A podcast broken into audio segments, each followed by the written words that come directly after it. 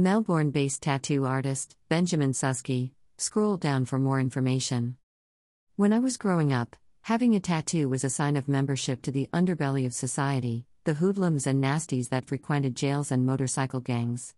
I knew people with prison style self done tattoos of blue ink, spelling L O V E and H A T E across the fingers of each hand, as well as other square or shaky designs, also people who sported colored tattoos such as the mariner's tradition of the girl on the upper arm which could dance when its wearer flexed his upper arm muscles, showing boldly from under the rolled up t shirt in which a packet of fags was tucked.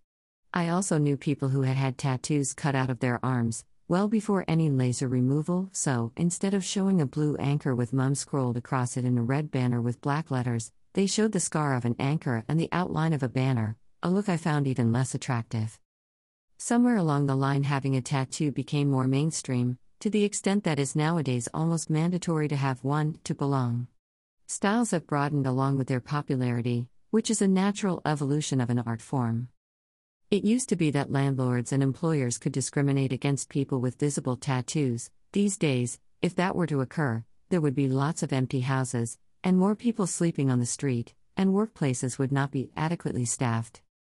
A good friend of mine mentioned that having a tattoo these days is just another sign of conformity, so I concluded that, through no effort on my part, I am again resisting conformity by not wearing body art. And I was oblivious to my even making such a statement. Like every piece of art, tattoos tell stories by placing the wearer at a time and place in their life, their frame of mind at the time of purchasing an outer show of inner thought. I find the shows where people tell the stories of their tattoos fascinating, as I do the what seems to me extremes to which some people will go to adorn their bodies with their chosen designs. A discreet tattoo which can be covered by clothing when out in public is one thing, but these styles really make a statement. The Japanese who wear filled in, colored, head to toe body art full of symbolism and meaning. The Maoris whose black and white, patterned facial tattoos incorporate ancestral stories, which differ depending on the tribe, as well as personal stories relevant to the individual wearer.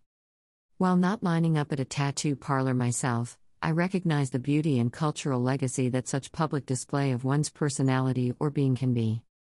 So now to my artist profile, Benjamin Susky.